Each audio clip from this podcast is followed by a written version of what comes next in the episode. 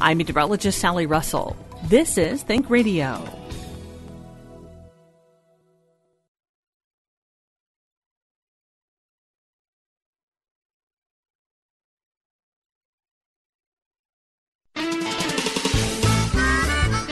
From M P B Think Radio, this is Southern Remedy Kids and Teens, where we discuss issues involving your children as they're growing up.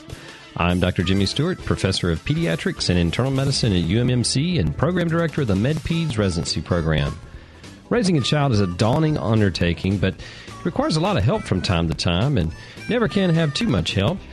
So have you been wondering about what's going on with your child? Maybe have some health problems that are popping up that you can't quite get your head around? Well, Southern Remedy Kids and Teens is here to help you today.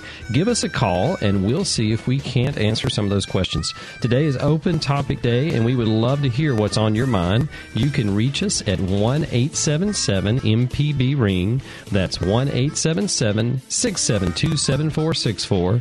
Or send an email to kids and teens at m p b online dot org. This is Southern Remedy Kids and Teens from M P B Think Radio.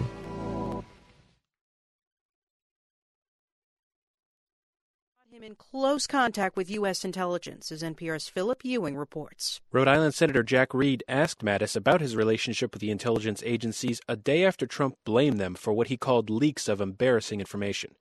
America's spy bosses have concluded that Russia meddled in the presidential campaign and also briefed Trump about the existence of an unverified dossier that includes serious allegations about Trump and his campaign. Mattis said he has firsthand experience relying on them. In the military, I had a close relationship with the intelligence community. I could evaluate their effectiveness at times on a daily basis, and I have a very, very high degree of confidence in our intelligence community. Mattis told senators that he wouldn't have accepted Trump's nomination unless he believed Trump would, quote, be open to my input on this and other matters. Philip Ewing, N P R News, Washington. The former British spy who created the dossier on Trump that included allegations the president-elect engaged in compromising behavior in Russia reportedly is now in hiding. N P R's Frank Langfitt reports that according to British news media accounts, the ex-intelligence officer is worried about his safety. Ex M I six officer Christopher Steele left his home in suburban London earlier this week and hasn't been seen publicly since. No one showed up for work this morning at the offices of Orbis, the private intelligence consultancy Steele co-owns in central London. Steele's research, which alleges that the Kremlin has blackmail-worthy information on the president-elect, set off a firestorm of news coverage. Trump has denied the allegations in the thirty-five page dossier. Steele began his investigation as part of a political opposition research contract during the G O P primary.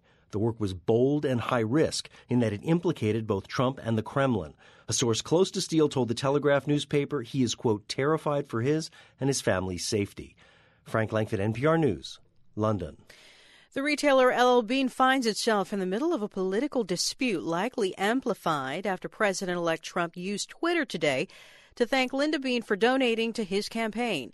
The Associated Press reports the L L. Bean heiress contributed a large amount to a pro-Trump political action committee. Now, there's a hashtag grab your wallet campaign urging shoppers to boycott L L. Bean. The Justice Department and Baltimore have an agreement now that outlines reforms in the city's police department. It's still subject to public comment. The agreement exists at an especially sensitive time for a country where race and poverty have been deep-seated factors in fractious relationships between many communities of color and members of law enforcement. You're listening to N P R News. The head of Samsung is a suspect in a South Korean probe into corruption. N P R's Elise Hu reports prosecutors are questioning J Y. Lee, who denies wrongdoing. Lee is the son of the ailing Samsung chairman and the de facto head of the sprawling Samsung conglomerate. He's ensnared in South Korea's biggest political corruption scandal yet, which led to the impeachment of the nation's president. Samsung is accused of giving under-the-table donations to foundations started by the president's close advisor. Prosecutors want to know what Samsung got in return. They believe Samsung was buying support for a controversial merger with an affiliate. When Lee arrived at the prosecutor's office on Thursday, he said he deeply apologizes to the people for failing to, quote, show a positive image, but he continues to maintain his innocence. Elise Hu, N P R News, Seoul. The U S. Labor Department is reporting higher weekly jobless claims. The government says weekly applications for unemployment aid rose ten thousand to a seasonally adjusted two hundred forty-seven thousand last week. The less volatile four-week average edged lower by one thousand seven hundred fifty to two hundred fifty-six thousand five hundred. Amazon says it plans to hire one hundred thousand people over the next eighteen months. The online retail giant says many of the positions will be at centers under construction now in multiple states from Florida to California. Amazon is announcing the creation of jobs at a time when many retailers typically scale back their workforce from seasonal levels. U S stocks lower, Dow's off one forty-eight at nineteen thousand eight hundred three. I'm Lakshmi Singh, N P R News. Support for N P R comes from N P R stations. Other contributors include Staples, with storage solutions for business, including file folders, banker's boxes, and storage bins for getting organized. More at Staples stores or staples dot com. Staples. Make more happen. This is Southern Remedy, Kids and Teens, with Doctor Jimmy Stewart on M P B Think Radio. To take part in today's show with your questions or comments, call one eight seven seven M P B ring. That's one eight seven seven six seven two seven four six four, or you can email the show, kids at m p b online dot org. And now, Southern Remedy, Kids and Teens on M P B Think Radio. This is Southern Remedy, Kids and Teens, with Doctor Jimmy Stewart on M P B Think Radio. To take part in today's show with your questions or comments, call one eight seven seven M P B ring. That's one eight seven seven six seven two seven four six four, or you can email the show, kids at m p b online dot org. And now, Southern Remedy, Kids and Teens on M P B Think Radio.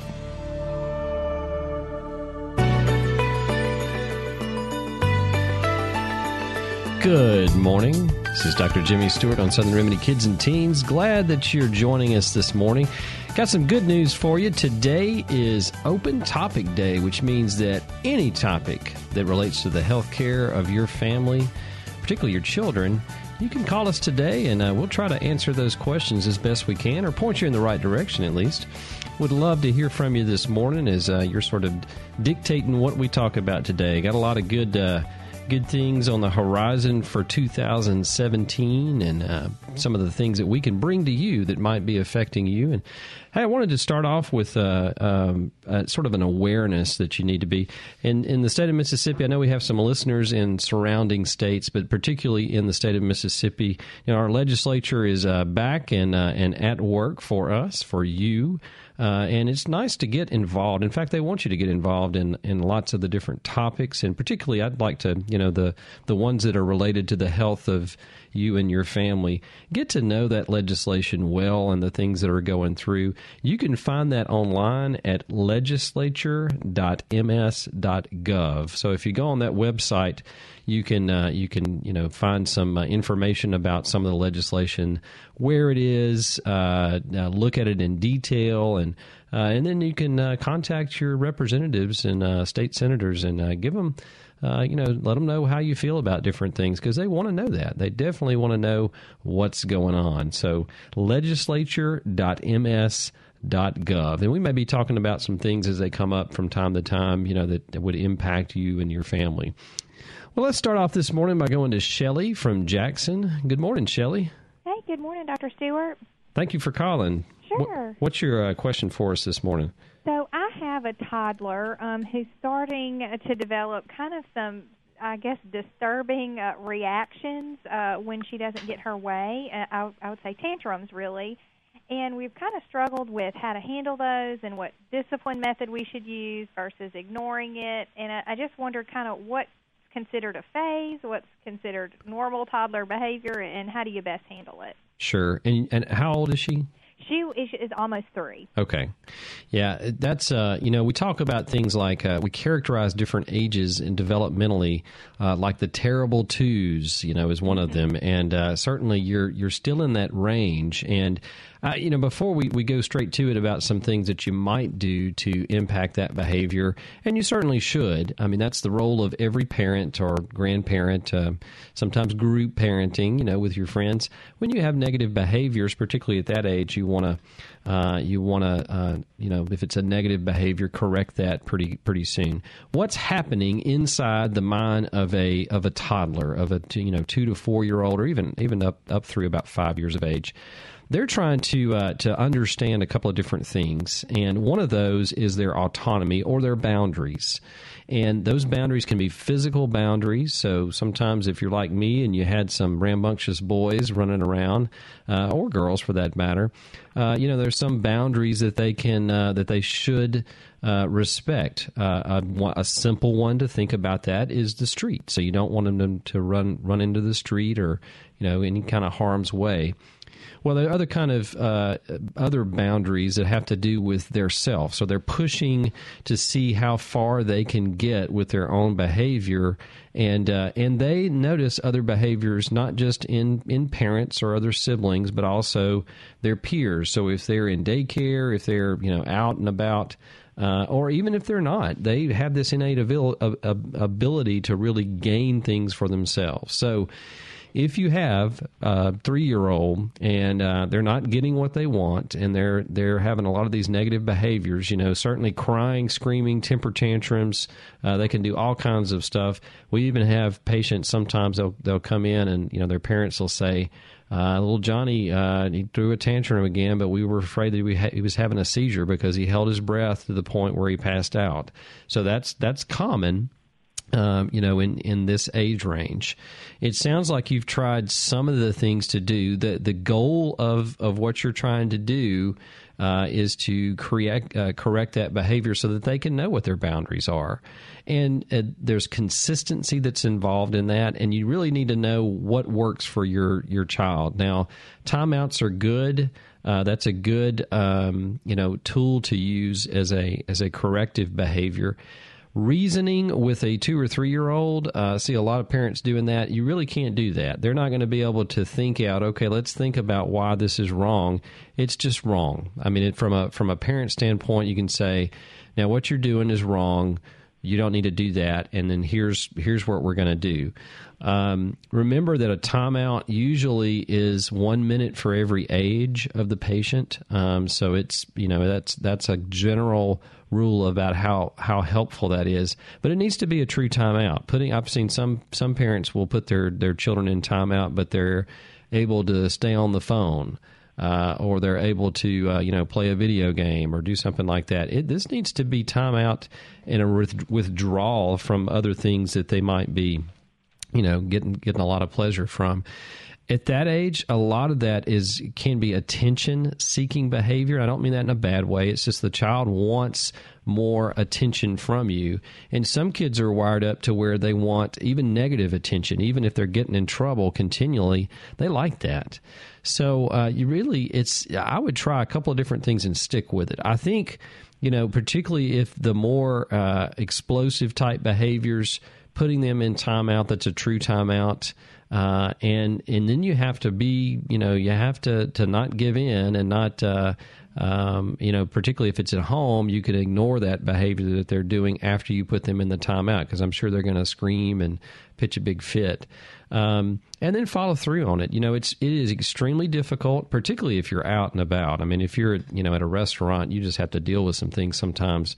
And uh, but you really can't reason with them. Uh, you know, it's got to be blunt, no. Uh, that's that's not right. We don't do that uh, that behavior, and then follow it up with with uh, you know with the corrective behavior, and then stick to that over time. And some kids are more stubborn than others. Uh, you know that's that's uh, you can see that in diff- in different families. They'll say, okay, one kid was really easy to parent, and another's not. So uh, it's difficult, but you know stick with it. Try to find something that works over time. And as they get older, you can have those discussions about, all right, this is why this is wrong. And ask them, you know, to sort of reflect on that too. What do you think when you see people doing this? But for right now, it's more of just sort of cut and dry behavioral modification. So uh, it'll drive you crazy though. Uh, so stick with it and, uh, you know, try to do the best you can with it. Okay. Thank you. All right. Thanks for calling. Mm-hmm. This is Southern Remedy Kids and Teens, and it's Open Topic Day, which means any kind of topic that you want to talk about, we are open to uh, talk about that, whether it's uh, behavioral modification in your child, of some of those negative behaviors, or if it's uh, they're just sick and you can't quite figure out what's going on. So I hear, I see Jay. He's, he's like stepping up to the plate well, with a question. Yeah, I, I've, I'm hearing the, the term rotavirus a lot. I don't know if uh, you know what you're seeing at the clinic. If this is a particularly bad year for it or a particularly bad time for it, seems that I've heard that term a lot more than I usually do in in my circles, uh, including adults.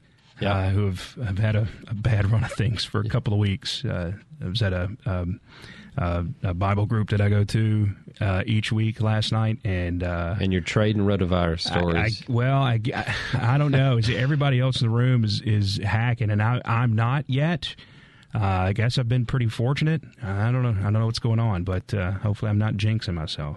Knock on this floor, Micah, here or whatever. But uh, yeah, yeah, yeah. I, I hope I'm not going to get that, but... Uh, Yeah, just is that a thing to to be on the lookout for? I know we're kind of getting a change of season here in the second week of January, right? Right. Or like every twenty minutes, it seems, in Mississippi. Yeah, there's a, there's a couple of different viruses that can cause diarrhea, and you see different viruses in different age ranges. So rotavirus is, is one of the most common, if not, not the most common, um, and potentially, you know, difficult virus to deal with just because of the degree of diarrhea.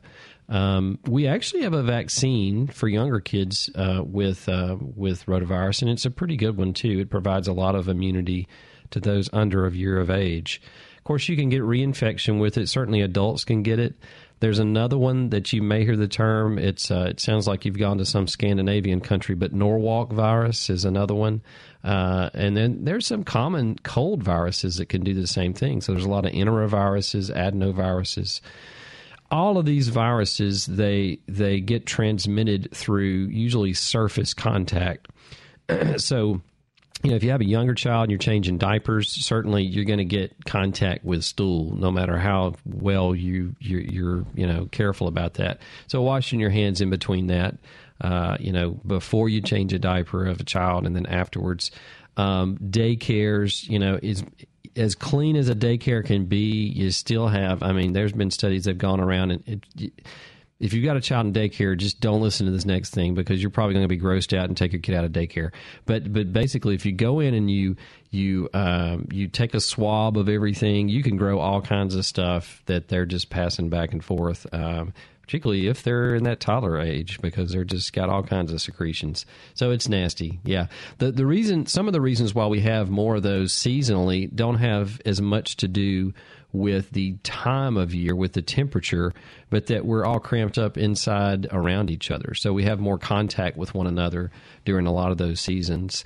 Um, you, you, other than the vaccine, you really can't prevent those other than making sure that your hands are, are washed with soap or water, or if you use some of the, you know, the sanitizers, the um, alcohol-based sanitizers, they're pretty good about cutting down on that. Uh, if you're talking about viruses, uh, you know, Uh, with di- with causing diarrhea. Now, Jay's right. There's there's a lot of that going around right now. We certainly see that in and out of the hospital, and also in clinic uh, with kids just having uh, diarrhea at this time of year. Most of it, though, tends to be self-limiting, which means it'll go away on its own as long as there's not any other complications.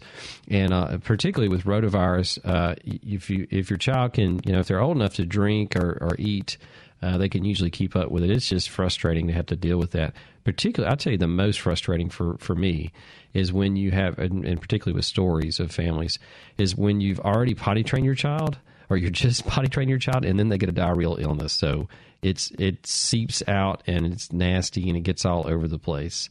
Um, but it is most of the time self-limiting. Unfortunately, there's not anything you can give to decrease the amount of time that it's going to take to get through that. Uh, but drinking, you know, plenty of fluids if they're an older child, or formula if they're a younger child, uh, that's that's the way to go. Um, in as far as diarrhea is concerned, with a few exceptions, certainly infectious diarrheas, you know, we've come a long way on understanding what's the best thing to eat or to give them. A lot of people will give an older child Pedialyte when they have diarrhea. Uh, Pedialyte's good when you can't eat. So if you're vomiting, it's a nice thing to sort of ease back in. It has a lot of electrolytes in it that'll help, you know, uh, give you what you what your child needs for a while until they can eat appropriately. But if they're not having any problem eating or drinking anything, um, milk products are maybe something that you would avoid just because of how they break that down in the gut. But other than that, you can pretty much give them a regular diet. Uh, and um, but if you give them Pedialyte for prolonged periods of time, you're going to have diarrhea because there's nothing solid going through the system. So it, you know, some at the end of, of some of those illnesses, the parents will say, "I just keep giving Pedialyte and I, it keeps coming out clear." And I say, "Have you ever had a colonoscopy or known anybody to have a colonoscopy?" Well, that prep is clear and it's there for a reason to clear things out. So, yeah, going around most of the time, it's okay. Best way to protect yourself, Jay, is to wash those hands, uh, unless you want to wear some kind of protective gear like the uh, hazmat gear. Yeah, I just, I, yeah, I guess I'm doing an okay job of that, you know, because I've, I've had, uh, you know, I have four children and they've all had different uh, strep and stuff like that. Yeah. And, um, and then, you know, friends instead, all coughs and, you know, illnesses and things like that. And well, I just, for some reason, I guess I... As you as you get older, too, I haven't been close enough to anybody. I've insulated myself from the rest of the world. That that may mean well that enough. you need more. You need more uh, interaction with right. people, Jay. Yeah. Stuck in the studio twenty four seven, Jay yeah. White. Uh, they let him out every couple of days. Now that's really the surprising thing because you know all of us pull up to these same microphones day that's after true. day after day, and I don't, yeah. I don't know how we don't you know pass around illnesses. Well, you know what? It's Sharita Brent. She she douses, as we talked about last week, she yep. douses everything in Lysol on a near-daily basis, and good on her. And and I am looking directly at a Lysol can in the studio right now that Sharita Brent has probably, I don't know if she's labeled it. I don't see a name on it, but that's probably her right. her work. So keep it up, Sharita Brent. So, uh, yeah, and another thing is, as you get older, a lot of these viruses you'll get immunity to. Uh, some of them you don't, like the common cold tends to sort of mutate, mutate and change from year to year. Uh, the flu does the same thing, but a lot of them, uh, they don't. Um, but, uh, you know, a little bit of diarrhea, most of the time you can get over that, and certainly kids have their share of it from time to time. This is Southern Remedy Kids and Teens. I'm Doctor Jimmy, and we're talking about everything you want to talk about this morning. So give us a call at one eight seven seven M P B ring. That's one eight seven seven six seven two seven four six four. Or you can email us at kidsandteens at m p b online dot org. We'll be right back after this break.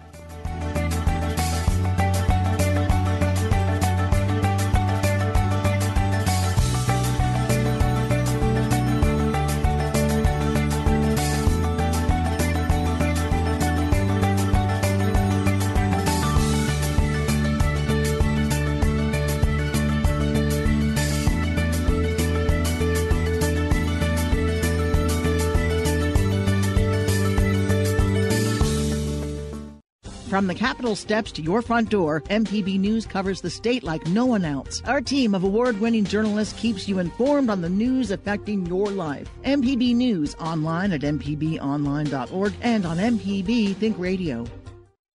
On the next Fit to Eat, I'm going to show you how to make butterbean soup with ham and some other butterbean recipes. Registered dietitian Rebecca Turner will show us how to make a healthier corn dog. We traveled to the Wise family farm in Pontotoc, Mississippi to see their butterbean harvest, and we have a very special guest, State Senator from District forty-nine, Sean Tyndall, to be here and help me put it all together, so join us. Saturday afternoon at one thirty on M P B T V. News you can trust in radio built around you. Mississippi Public Broadcasting. This is Southern Remedy, Kids and Teens, with Doctor Jimmy Stewart on M P B Think Radio. To take part in today's show with your questions or comments, call one eight seven seven M P B ring. That's one eight seven seven six seven two seven four six four, or you can email the show, kids at m p b online dot org. And now, Southern Remedy, Kids and Teens on M P B Think Radio.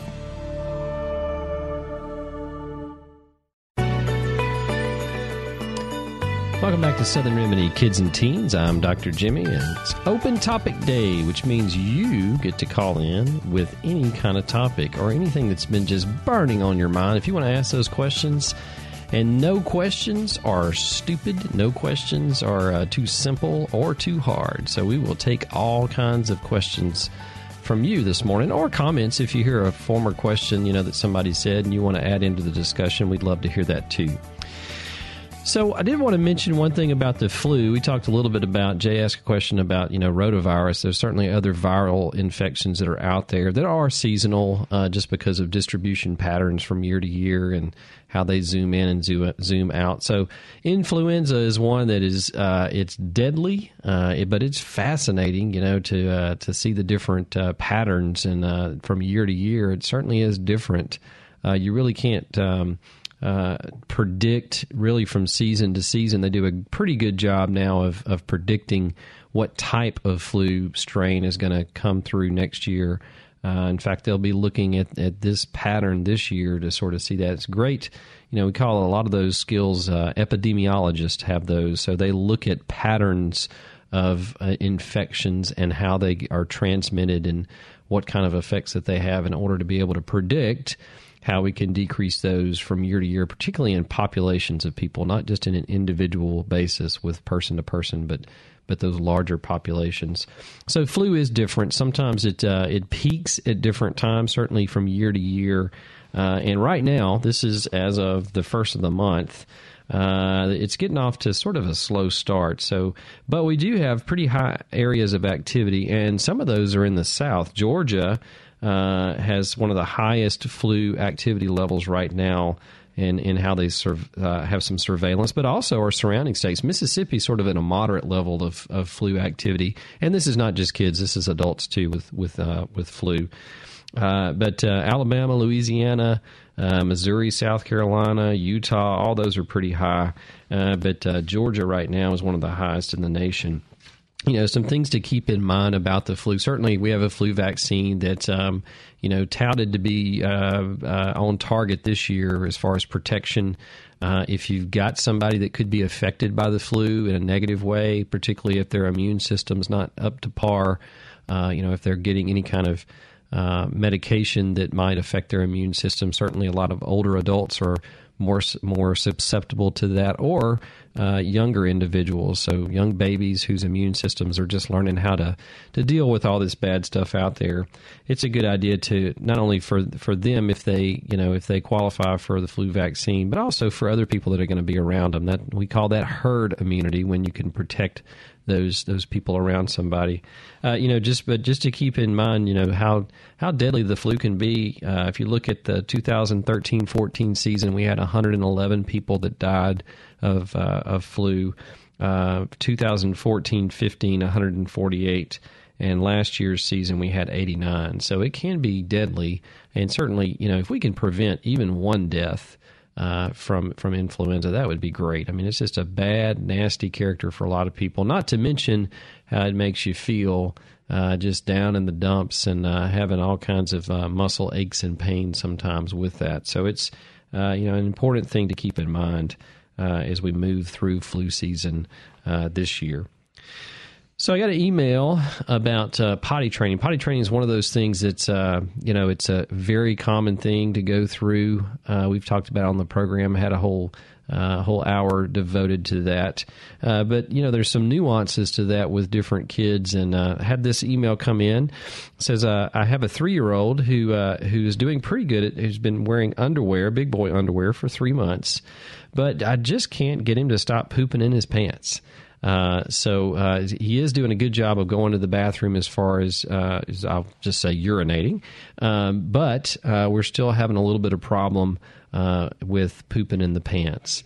So at three years old, you know, if you've got a child that's been potty trained, at least they've got the basics of it. They understand that when I feel this urge either to urinate or to defecate, I know that that means I can go in and, you know, to... Uh, to to go to the bathroom appropriately. And they've got the, the motions down. They're comfortable with that.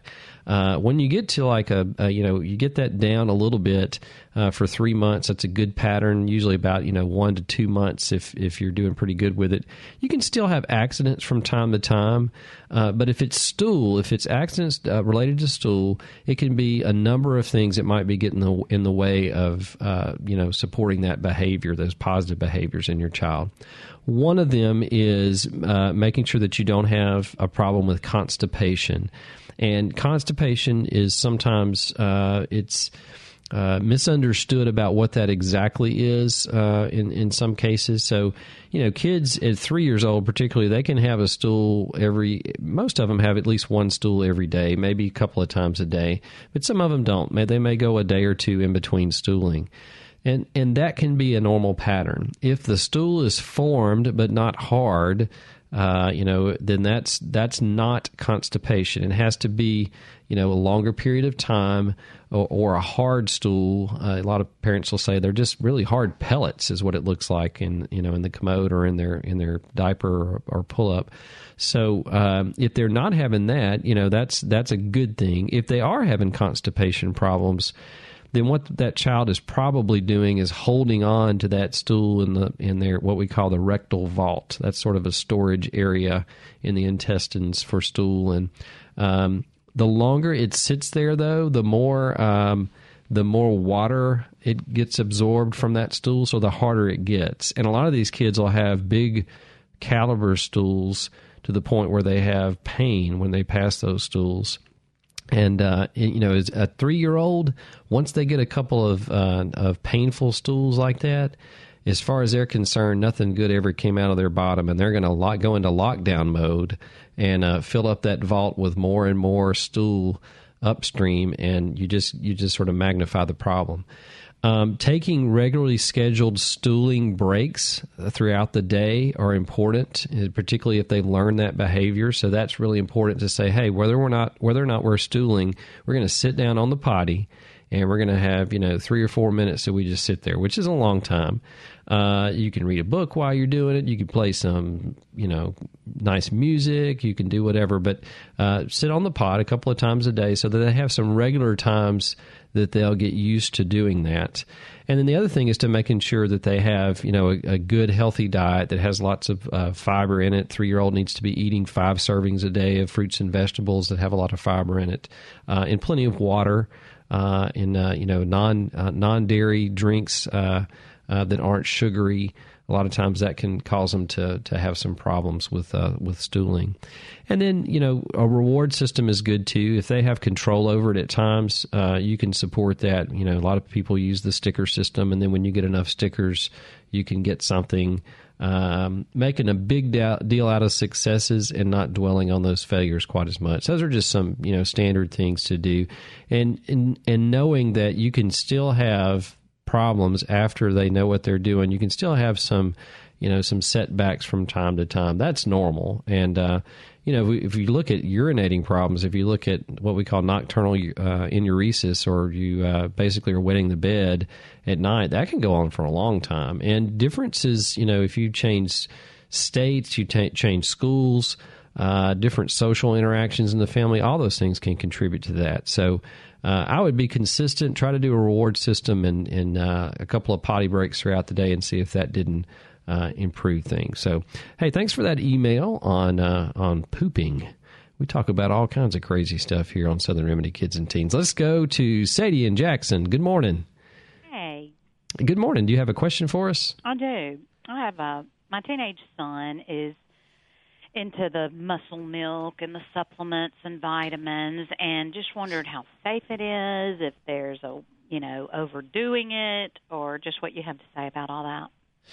Yeah, supplements are a big deal, particularly with guys. Um, you know, I haven't seen a lot of girls, teenage girls, that come in about that. Usually they're more uh, concerned with the types of food they're eating or, or limiting foods or those kind of behaviors. But, you know, food choices and, and healthy nutrition is um, it is the best medicine, along with exercise.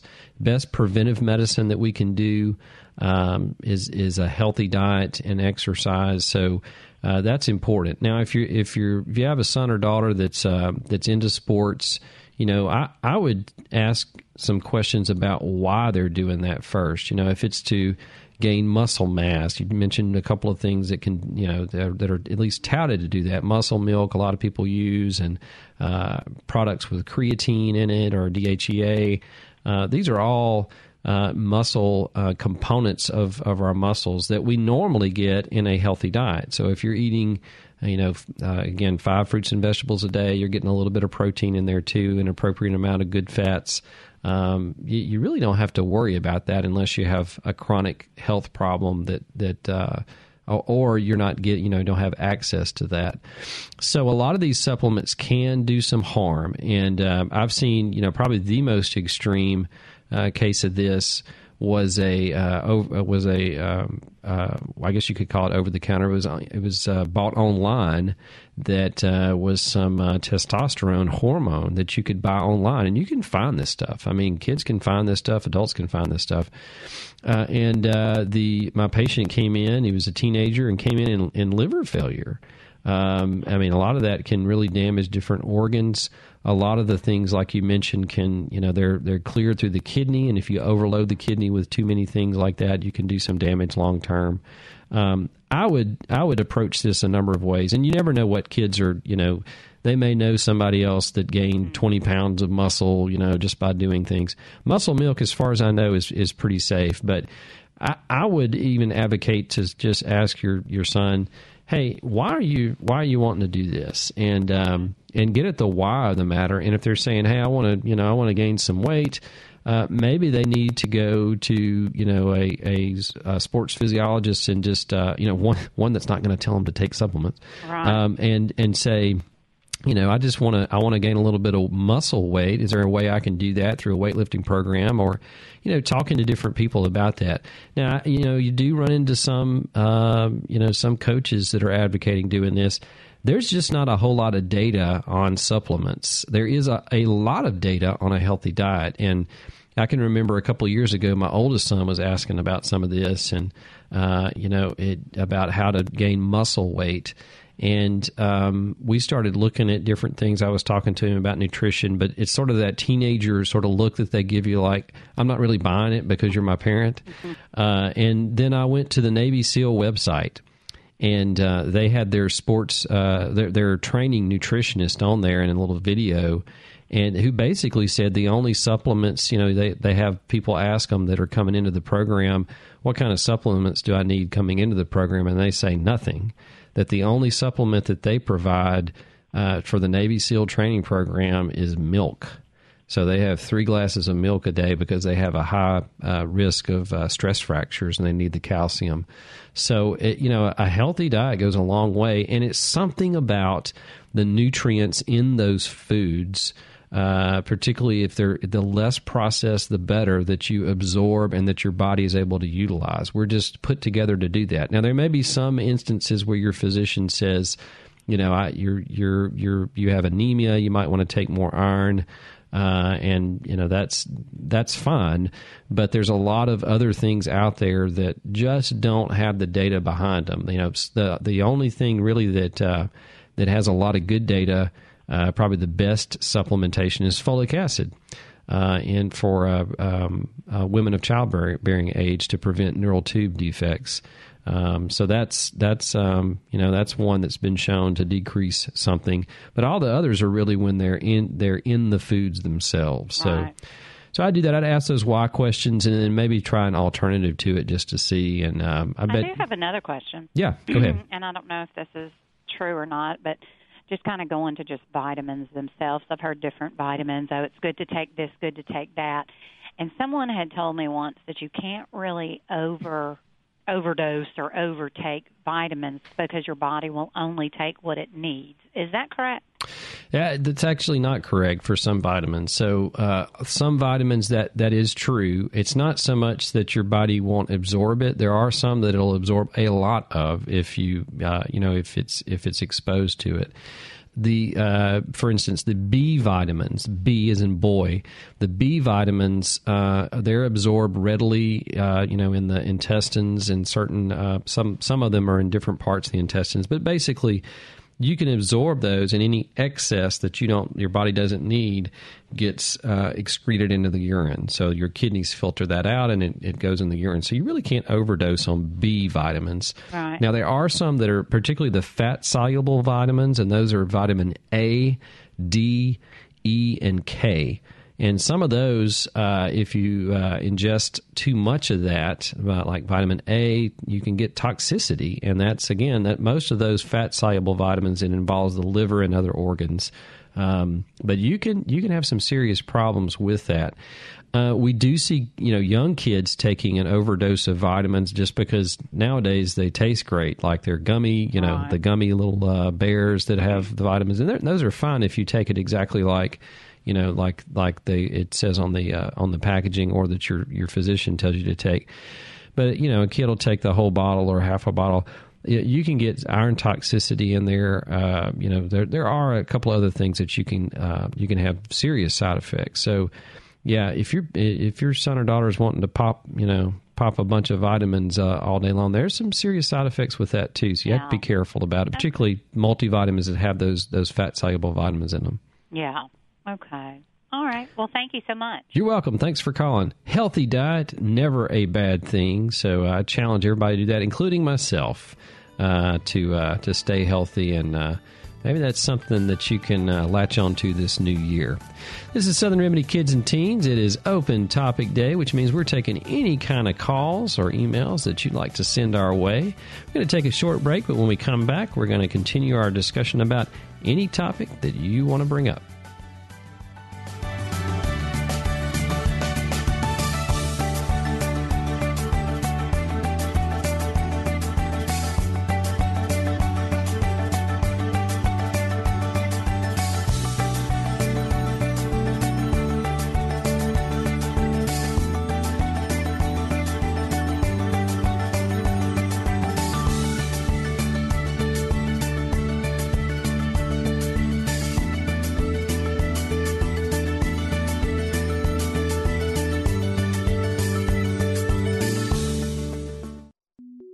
Podcasts of your favorite M P B Think Radio programs are available now. With any podcast app, you can search, subscribe, and never miss a second of M P B Think Radio. If you have a vehicle that you no longer need, maybe it's collecting dust, we have a solution. Donate it to M P B. Your donation will go towards supporting your favorite programs that keep the community informed. To get more information about our car donation program, visit m p b online dot org. That's m p b online dot org. Your vehicle donation can make all the difference. To listen to stories and shows, go to m p b online dot org. This is Southern Remedy, Kids and Teens, with Doctor Jimmy Stewart on M P B Think Radio. To take part in today's show with your questions or comments, call one eight seven seven M P B ring. That's one eight seven seven, six seven two, seven four six four, or you can email the show, kids at m p b online dot org. And now, Southern Remedy, Kids and Teens on M P B Think Radio.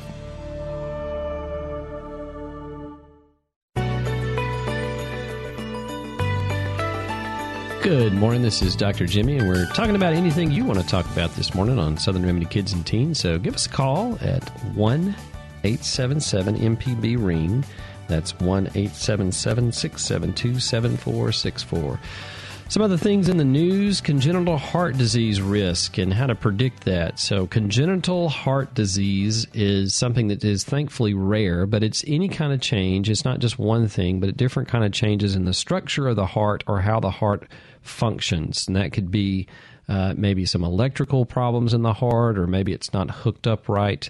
Uh, so there's lots of different things that can can uh, can go wrong with that. Thankfully, it is rare. There was a recent study, though, that looked at a way to uh, sort of predict which uh, which uh, baby would be more affected by that uh, very early on in, in during pregnancy, to sort of look for screening, because we know if we catch those early, we can plan uh, for different things during the pregnancy. And um, most of our successes Uh, come from lots of different surgical techniques of recognizing those things early. So uh, this is a retrospective study, which means they looked at individuals that had already, you know, had a, a baby with or without heart uh, congenital heart disease. So they looked at nineteen, a little over nineteen thousand pregnancies and found eight hundred eleven of those which resulted in congenital heart disease in the in the baby.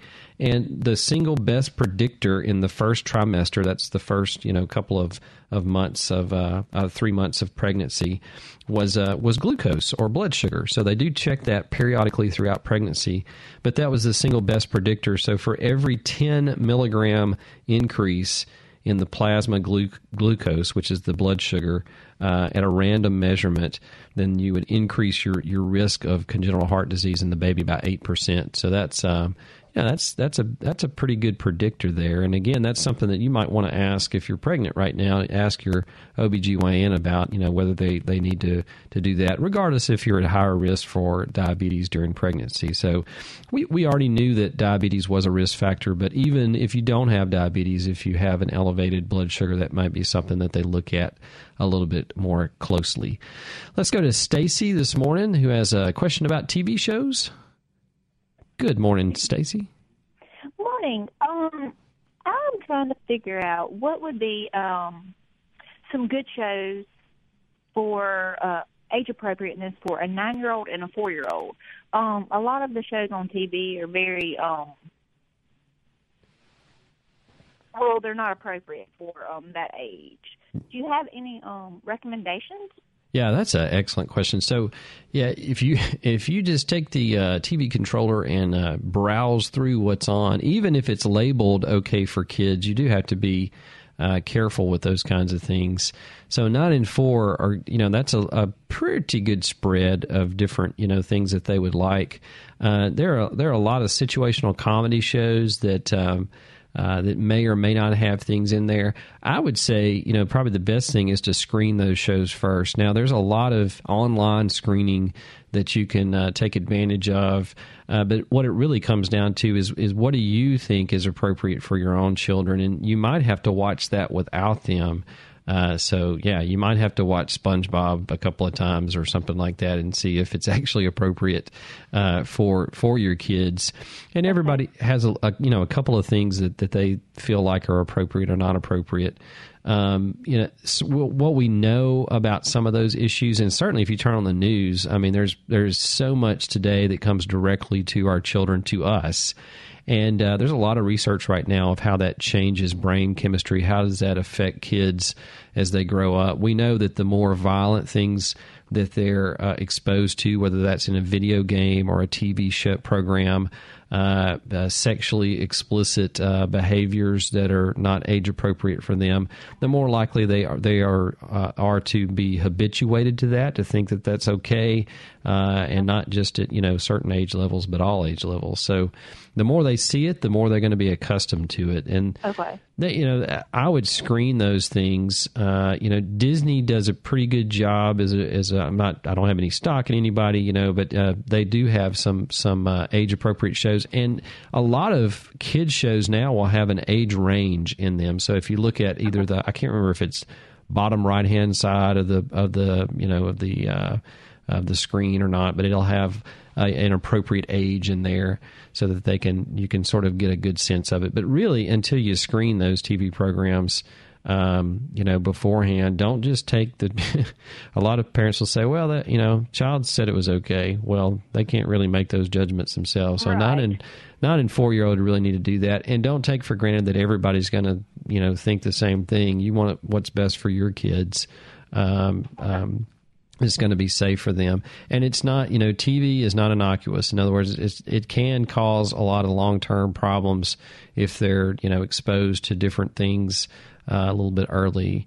And a lot of good research coming out, particularly on violence uh, in uh, video games. Uh, so, yeah, I would okay. I would screen those heavily. I'm I'm with you on that. And limit it. Right. You know, they, they need uh, two hours or less if they're in those age ranges. All right, perfect. All right. Thank you so much. Sure. Thank you for calling. All right. All right. Let's go to Cameron in Oxford. Good morning, Cameron. Hey, how are you? Good. I think you had a comment for us. I did. Um, I guess um, I grew up in uh, in Jackson, and uh, you know, when you have an incarcerated parent, you're going through, you know, like early teens, preteen years, like, I just uh, often, like, you know, I had church and, like, you know, had a great community there, but I just felt like my situation was a little unique. And I just often felt like I didn't really have, like, the community I wish I had of people that understood kind of what I was going through. And so um, I just, you know, I, I guess uh, it was just a comment. I'd love some of your feedback on, you know, that situation, I guess, if that makes sense. Sure. And that was your parent that was incarcerated at the time? Uh, yes, sir. Okay. Father. But, yeah. uh, I mean, it, it was just a unique situation, and I just, you know, so many people offered so much advice, but I never felt like um, so much of it just wasn't pertaining to my situation. Right. Does that make sense? Right. Yeah, exactly. How, if you don't mind me asking, how old were you, Cameron, when that happened? Um, I was uh, thirteen, but um, I had a little brother as well who was yeah. a little bit younger, so... So, so the, you know, traumatic events, and particularly when it disrupts, uh, you know, um, family members, you know, the the adult family members, parents, uh, with normal parenting input that they have, you know, in, in incarceration is is one that uh, it really just rips rips families apart in a lot of ways. And you're right. Now, people can certainly have empathy toward that and provide a lot of support. But almost always, I mean, because you're, you know, it's a, it is a rare thing. If you look at everybody, it's certainly not ev- something that everybody has to go through. Uh, they can't, uh, you know, really understand that.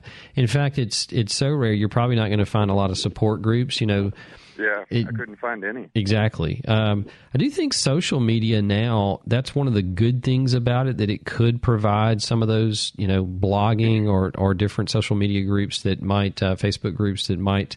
Uh, be available to kids that age, particularly in the teen years. It might help.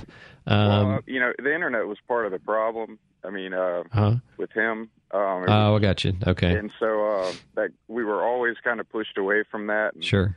I still just probably because of the situation, you know, yeah. myself. So, gotcha. uh, but it, it, you know, I, I really appreciate your thoughts. Uh, it is just um, one of those things that I just never knew if there was a source of uh, support I could have found. And I just, you know, luckily I have great friends and great figures in my life that were there to help. I just, uh, there was never anything specifically for me, if that made sense. Right. I had to find my own path. Yeah. I th- you know, uh, Cameron, did you, did you have any kind of counseling during that time period by a psychologist? Um, a, or? Couple, a couple people, as well as youth ministers and just uh, yep. members of the church and just uh, other male figures. Um, I felt like both me and my brother got through it and were really strong. And, you know, as a family, we got each other through it. Yeah. But um, specific counseling, it's like that's when I go in and just feel like I didn't relate to, you know, that person. Sure. You know, so. Yeah. You know, counselors will, I do think that's a good resource to at least try in those situations. And, um, but somebody who understands the ages, I mean, that's one of the difficulties sometimes is, some psychologists will, you know, just have a different skill set for different ages, um, and and be very good, you know, with adults, but not so good with, with teens or with, with younger kids. So it's, you know, it's important to to sort of ask around about that and see resources. But um, yeah, it sounds like you did pretty good though, Cameron. I mean, you're and, and I would applaud you for being able to share something that difficult with us, you know, on the air. But um, I, I've seen a lot of cases, though, that you have traumatic events like that that affect families, and particularly kids, and the parents just feel, you know, there's some stigma with that, but don't feel like that they need to reach out to other people. And in your case, it sounds like you had some great resources through your church, um, but there may also be some times when you might, um, you know, reach reach further than that. But you're not, in your situation, I, I don't think anybody would feel like, unless you're in a really big city, Uh, you know, a metropolitan area like New York or Chicago, I, I don't think you're going to, you know, find something that's truly specific uh, for your individual case. You're right. I mean, that's that's a difficult thing. And, uh, and just, you know, having somebody to talk to is a great thing, particularly if it's a male figure at that age. So, so thanks for sharing that with us, Cameron. I, you know, uh, it's it's good to talk about that. You know, you never know uh, who's going to be out there that's going through this similar circumstance. I can't tell you how many times then I thought things were very particular to me. Certainly nothing as, as traumatic as that, but some other failures that I've had from, from time to time that I'm able to share with other people. And, uh, hey, that's what it's all about. That's one reason why we're here, too, at Southern Remedy Kids and Teens, to offer that up to everybody. So thank you for calling and sharing that with us, Cameron. Let's go to uh, Mikey. I think we have time for one more call. Good morning, Mikey. Hey, good morning. Um, it's interesting, uh, amazing that um, the last caller kind of feeds into the question that I have. Um, yesterday I witnessed, um, unfortunately, uh, very close by, um, uh, a fight. I mean, a knockdown, drag out across the asphalt um, teen fight. Uh-huh. And these were girls. And they were surrounded by fifteen to twenty other the teens that got off the bus. Um, this upsets everybody, of course. You know, um, other neighbors in the in the neighborhood came out because we just don't want to see that. We don't want to see people treating each other like that. Um, it's what can we do to be supportive as neighbors, as neighborhood, um, to not exacerbate. Um, other than, I mean, all we have is calling the law. Yeah. And that may make it worse. Right. Yeah. It, there, there are sens- sensitive situations there that you have to be very careful with. Um, certainly if you have, you know, if somebody is, uh, you, you want to protect yourself and your family. And these days, if you have some teens, you never know if somebody is going to have a firearm or a weapon that if you get involved, that's going to, you know, um, affect you or, or somebody coming in and trying to break that up or, or stop some of the, the negative behaviors. I do think, though, that communities could could step up and do that. Now, one way of not, you know, you mentioned sometimes you can you can contact parents, you can you can directly deal with it if you see it. But if it, sometimes it does sort of escalate things. Bringing in the police, if somebody's in danger of losing their life or getting hurt, uh, I'm all for the police coming in. I mean, that's uh, that's a. I know there's a lot of charged issues everywhere with that, particularly if it's, you know, if it's uh, racial differences uh, in in certain areas or socioeconomic differences. That's always a big issue these days. But I think everybody would agree that we want everybody to be safe, particularly our kids in these areas. One way communities can can address this, though, is through community groups um, uh, that uh, maybe not deal with just that, but deal with other things. So uh, neighborhood watch programs, which watch, watch for crime can also, you know, if you have a meeting like that, you can also bring up, okay, we've had a couple of teens in our area that have, you know, we've seen get into fights. How can we address this, too? And then when you get everybody involved in it, you can start speaking into those things. And you never know. You may have a, um, you know, a parent that says, you know, if you see my kid doing that, I, I'm all for you stepping in. And, and this is, you know, this is what I think you should do in those cases. So uh, neighborhood watch programs, neighborhood associations, I think that's probably the best way to deal, not just with that problem, with, with other uh, challenges. Uh, that, that communities have these days. We don't have enough community support, though. It's not like it used to be when your neighbors sort of knew everybody. We sort of retreat into our enclaves and uh, go into our uh, little social worlds. So uh, that that would be one thing that I would do is work through whatever structure you have, or maybe create that structure without it explicitly being to decrease the amount of violence. Maybe that's an easier way to bring it up in your neighborhood. So Um, yeah, we need we need more neighborhood involvement like that. So thanks for bringing that to our attention, uh, Mikey, and uh, definitely want safe neighborhoods for our kids to grow up in and for us to be in, too. Well, unfortunately, that's all the time we have for today. I want to thank everybody for calling in and for our emails to Southern Remedy Kids and Teens. I've enjoyed talking about all those kinds of issues that we uh, that are brought up by you, our callers. I'm Doctor Jimmy Stewart, our uh, call screener, doing two jobs, I think, there in the booth, and, and producer is, uh, is Jay White. I almost called you Doctor Jay. Be Doctor J. That'd be, be awesome. Yeah. You can join us next Thursday at eleven for Southern Remedy Kids and Teens. And stay tuned for N P R's Here and Now coming up next on M P B Think Radio.